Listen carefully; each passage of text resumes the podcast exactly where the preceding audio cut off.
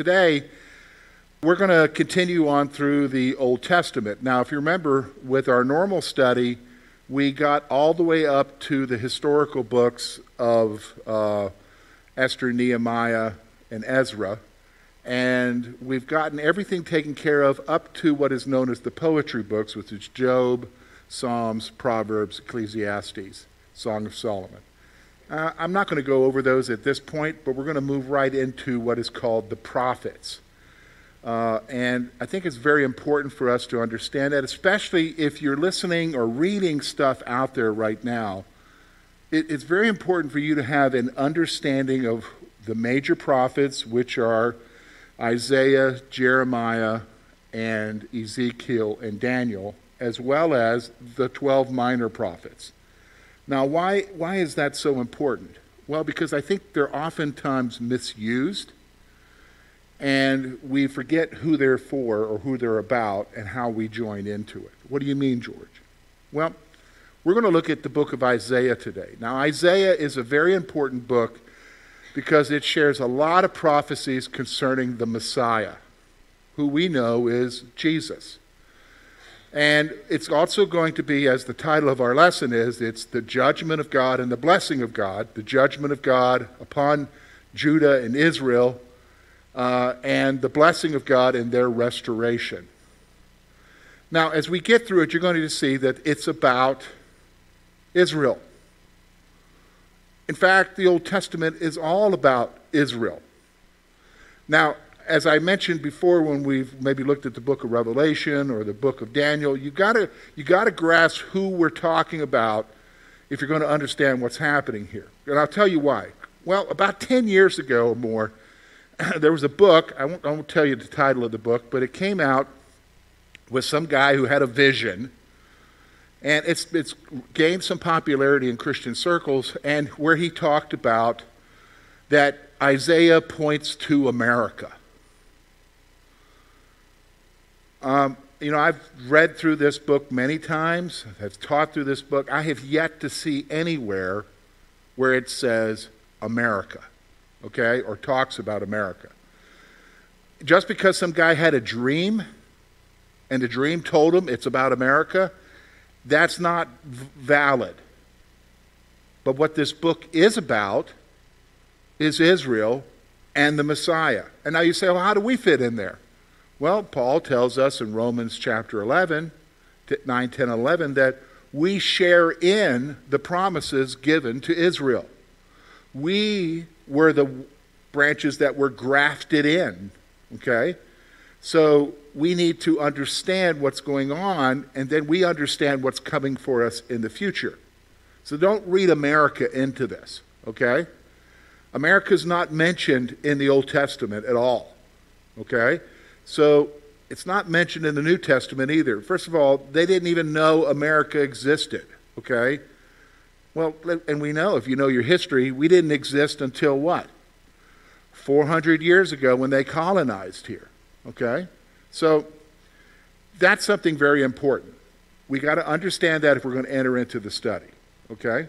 Now, let's get right into the study. This is an introductory thing. So if you look at the prophets, they're divided into three sections. No, excuse me, two sections, and then we're going to talk about three time frames. Okay? So two sections, the major prophets, those are the big books, the 12 minor prophets. Now, we're going to go through in the adult class, we're going to go through each one of the prophets. Since we've already gone through Daniel already, we're just going to go through Isaiah, Jeremiah, Lamentations, Ezekiel. When we're done with that, we're going to get into the 12 minor prophets. Okay? So that's where we're going from here. Okay? Now, when you say there's three time periods, what we're going to find is, is that there were prophets with reference to the time periods of Israel. So, like Isaiah, we're going to see that he is a pre exilic prophet. Pre exilic, what does that mean? Well, exilic means the exile. Which exile? The Babylonian exile. So, this was a prophet who prophesied before Judah was taken away into captivity to Babylon. Then you're going to see that there are exilic prophets, not very many of them, but they are the prophets who prophesied during the exile. And then there are post exilic prophets. These are the prophets who prophesied after Israel came back from the exile. One of them you might know is Malachi, okay? Malachi. And that's the last book of the Old Testament. So let's get right into it. Let's, so let's talk about the author. All right, so we're going to talk about who is it that wrote this book. And he is mentioned in the historical books, Isaiah. Okay, and you and you if you read through the gospel, you hear the John the Baptist say, according to the prophet Isaiah, you know, these are all things that come out of this book. So let's talk about who this guy is.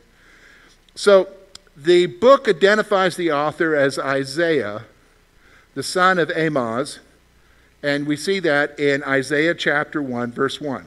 So this is Isaiah, the son of Amoz. His name means Yahweh is salvation.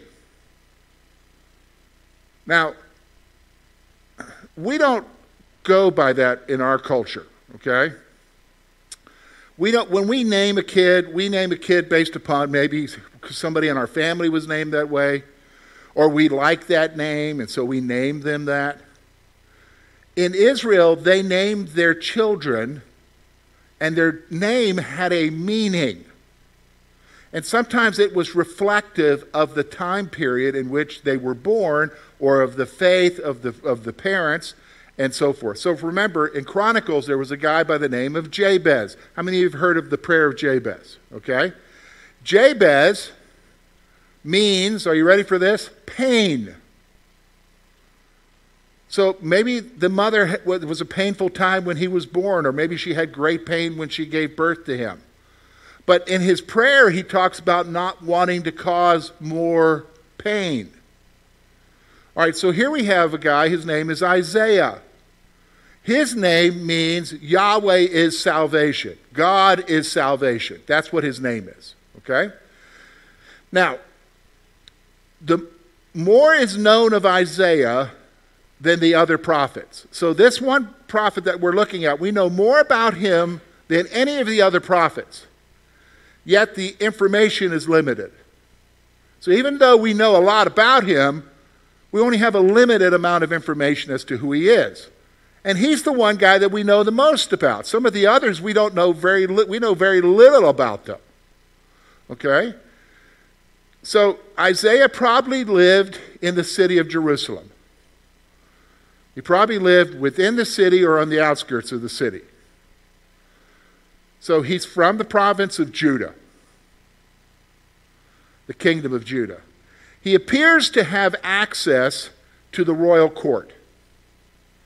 He appears to have access to the royal court because he's able to go but then, of course, he is a prophet. And I'll explain to you what a prophet is here in a moment. Some believe that Isaiah was a priest, but, there, but no evidence supports this view. Uh, you'll read some people and they'll say Isaiah was a priest. Well, that may be true, but that may not be true because there's nothing in evidence to prove that. Okay? All we know is, is he was a prophet. Now, let me explain to you what a prophet is, real quick. When we look at the nation of Israel, we understand the monarchy, okay? So we understand the kings. There's only one king, right? All right? And then he has his sons who are princes and so forth. We understand the priesthood. So there's the high priest and the other priests who serve where? In the temple. Now, there was a third office in Israel that had significance. It's not established in the law, but it's very much a part of their society, their culture, their existence as a people, and that was a prophet. Now, a prophet was somebody that was chosen to be a spokesman of God. And he was told only to say what God had said. In fact, there's a story in Kings of a prophet who was told to go to the northern kingdom and prophesy against Jeroboam, the first king of the northern kingdom, prophesy a judgment. And then, when he was done with that prophecy, he was to immediately return to Judah. If he didn't do that, he would get in trouble, so to speak. Well, I'll explain to you what the trouble was. So he goes, makes this prophecy, says that Jeroboam is going to die and that one day somebody's going to come and destroy that altar in Bethel. He then starts heading home. There was another prophet, if you remember the story. That prophet came and told him a lie and said, God told me to tell you to stay with me and have dinner with me. So he turns around and goes and have, have, has dinner with this other prophet. After he's done, he says, Okay, I got to head on my way. So on his way, he gets attacked by a wild animal and killed. And the prophet who deceived him said, It's because you didn't obey the Lord. And he had him buried there on the hillside overlooking this false um, idol, this altar that Jeroboam had set up. And then when the, that prophet who lied died, he said, Bury me next to that prophet. And the reason why later is that when Josiah comes and cleanses and destroys that temple, he has all the bones of the people who were buried there burned on this false altar, except he leaves the grave of who? They said, That's the prophet who prophesied against this place and they left him and the other prophet alive. It's in, it's in Kings, Second Kings. You would find it a very interesting story. But that's the point. The point was is they had to say what God said, no matter what. And sometimes they got in trouble. Because sometimes what is being said is not what was wanting to be heard by the king or by the people. So we don't know if he was a priest, but we do know he was a prophet. And we know that because we're going to look at a passage where he's called. Okay? Where he's called. Here's the next thing. According to tradition, he was the cousin of King Uzziah. You remember Uzziah? He was a king. He reigned for 52 years. He had a very prosperous reign. And what happens sometimes is when everything goes well, your pride takes over, and he decided that he wanted to serve as a priest and went into the most holy place to offer incense and they were trying to get them out of there, and the Lord struck him with leprosy. And then they rushed him out of there, and then he lived the rest of his life as the king, isolated in his own palace, and he died a leper. This is the Uzziah. Okay? So he was supposedly a cousin, but no evidence supports this. Again, there's no evidence, it's just speculation. Okay? Isaiah was married. We do know that he was married. Okay, we know that from Isaiah chapter 8, verse 3. It's also referred to that his wife was called a prophetess, that she also prophesied. Okay? Isaiah had two sons who he gave significant names. Now, I'm not going to even try to give you their names, okay? Uh, my Hebrew is not good, and these are very long. When we get to the passage, you'll see what they are. But that's found in Isaiah chapter 7, verse 3, and Isaiah chapter 8, verse 3. Now, Isaiah was a pre exile prophet, okay, to the southern kingdom of Judah. So he was a pre exile prophet. So at the beginning of his ministry as a prophet, was at the very end of the northern kingdom, right before they would be destroyed by the Assyrians. But he didn't have a ministry to them. His ministry was primarily to Judah and Jerusalem, to the kings. Okay? Now, his contemporaries, that is, other prophets that we know of, were Micah, Nahum, Hosea, Jonah, and Amos. So these are the minor prophets. They prophesied at the same time that Isaiah was prophesying. Okay? And maybe he knew them. Maybe he didn't. We don't know. Okay? We don't know, but these prophets, some of them are mentioned in the historical books, Kings and Chronicles. Okay? But they are contemporaries to Isaiah. So he ministered for 58 years. from about 739 to 681 BC. So we're talking about that he ministered, are you ready for this? 700 years before Jesus came. Now, that's going to be pretty significant for you and I. So, like when we get to Isaiah 53 and we look at the, descri- the description of the suffering saint, of the suffering man that is the suffering that the Messiah would go through, and you look at the description and how vivid it is, it is very much a portrait of what Jesus would go through on the cross.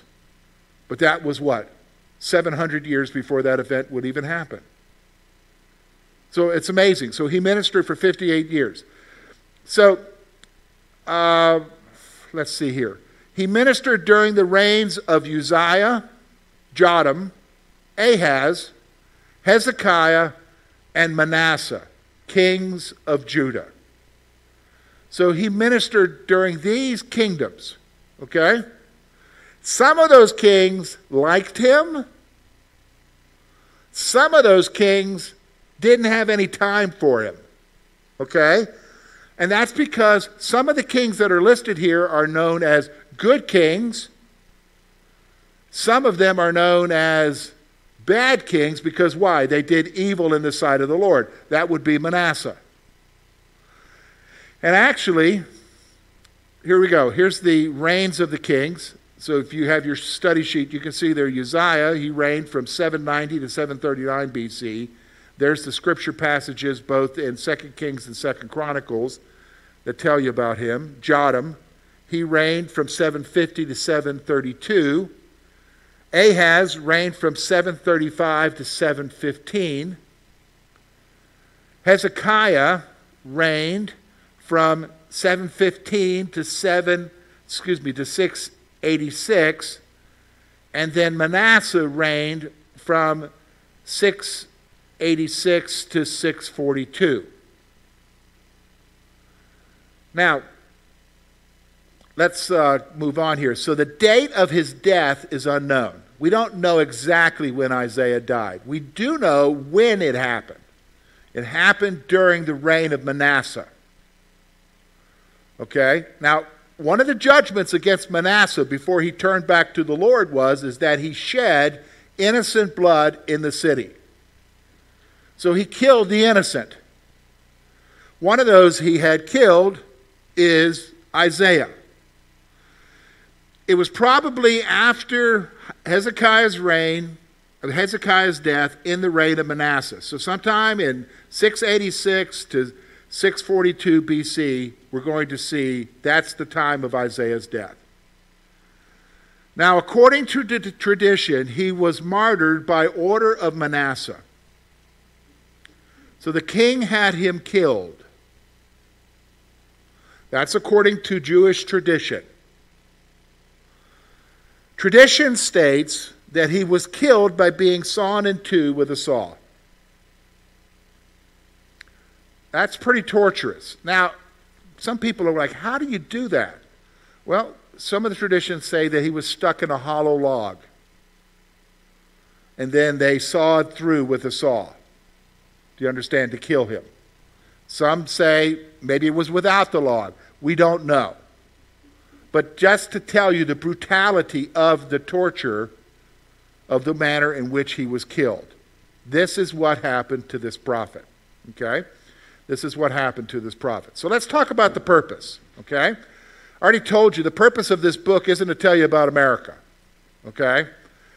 That's not the purpose of this book. This purpose of this book isn't even to tell you about what's going to happen in the future for you. Sometimes we have a, a, thought that prophecy is about what's coming in the future.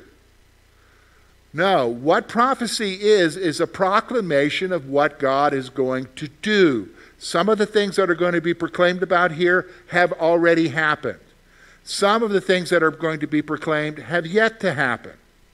Okay? So we're going to see that. So the book seeks to remind its readers of the special relationship that they had with God.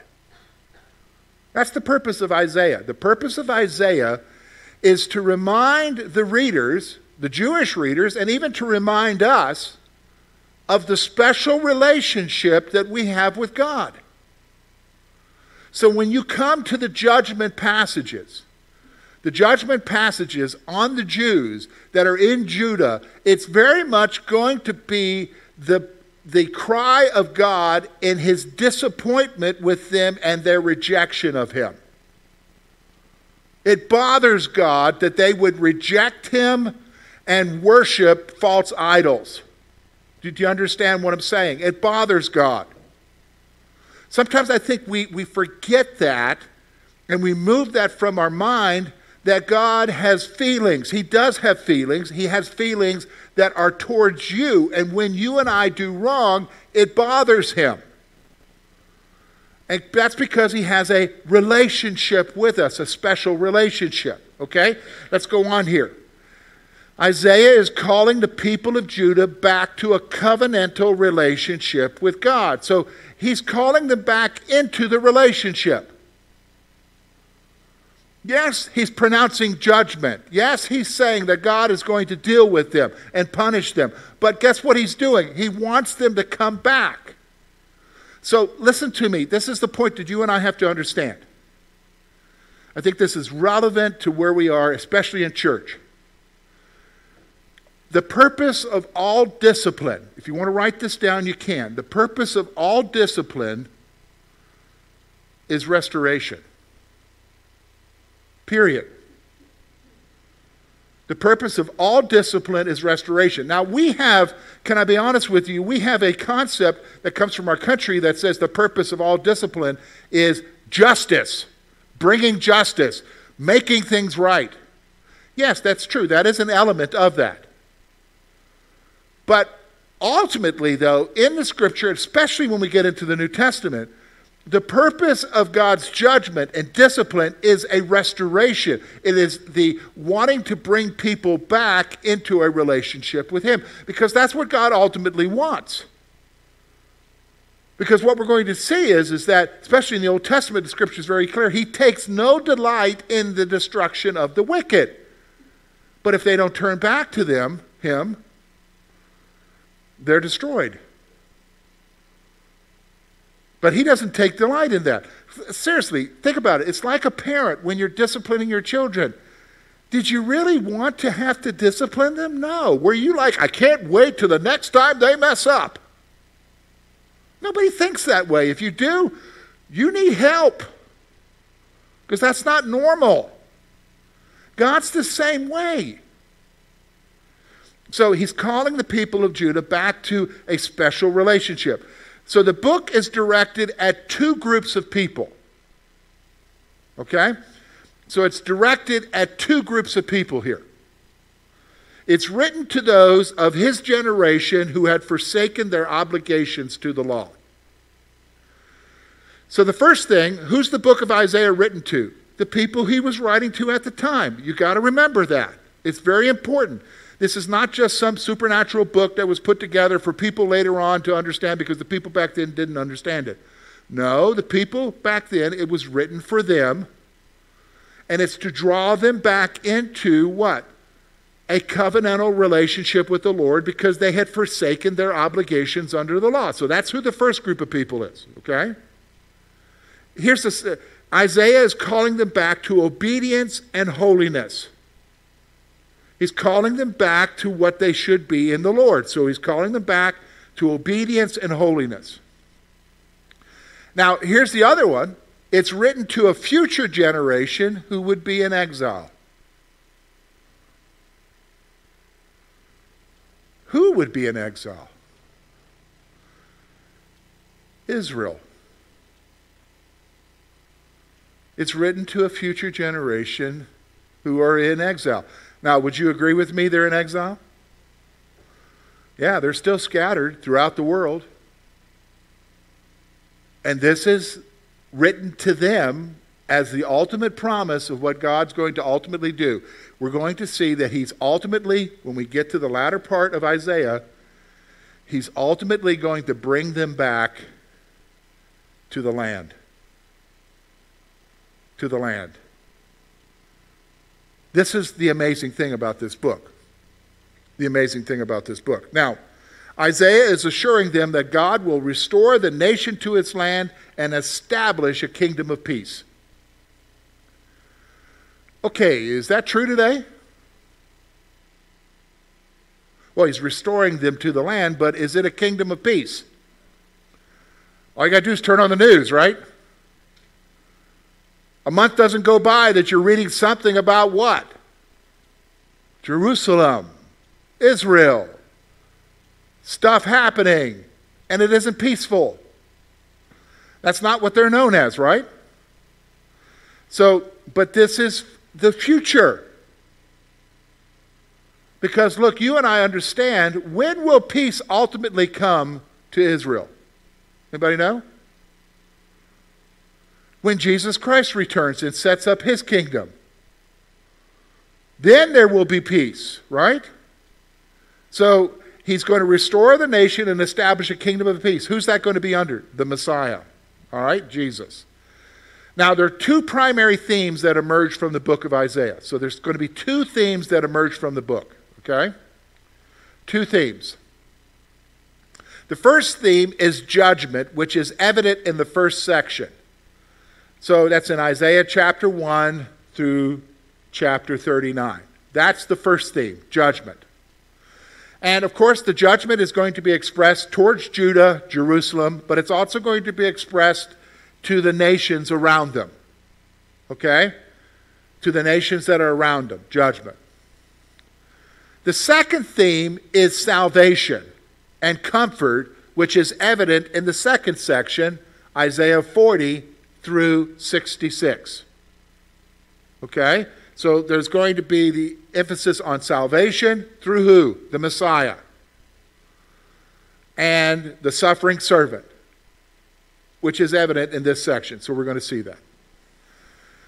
Okay, so now we're going to have what is, I'm going to give you the structure of the book. So if you look on your page there, you're going to see that we can divide the book into three sections that are very interesting. Two sections are prophetic, and then in the midst of it, what we'll call the interlude, is some historical narrative. Okay? So the first section is during what is known as the Assyrian crisis. All right, the Assyrian crisis. We see that that's the section that we'll call judgment. That's from chapter 1 all the way up to chapter 35. Then we're also going to see what is the historical narratives with Hezekiah. Okay? And you've heard these stories before about Hezekiah getting sick and he was going to die. And he asked God for more time, and God gave him 15 more years. And, and uh, you know, Isaiah formed some kind of poultice out of some fruits and they put it on him, and the, you know, the sickness left him, and so forth. That is happening in, uh, in this this passage. Then, when we get to Isaiah 40 through 66, it's about the Babylonian con- con- crisis. Well, you say, well, wait a minute, George. This is around the time of when the Assyrians are. Isaiah didn't live during the time of the Babylonians taking over. Yeah, that's why it's prophetic. Way before the Babylonian crisis would begin, he's telling them it's going to happen. And he's going to tell them how God will restore them ultimately. This is why it's prophetic. All right, so that brings us to our introduction.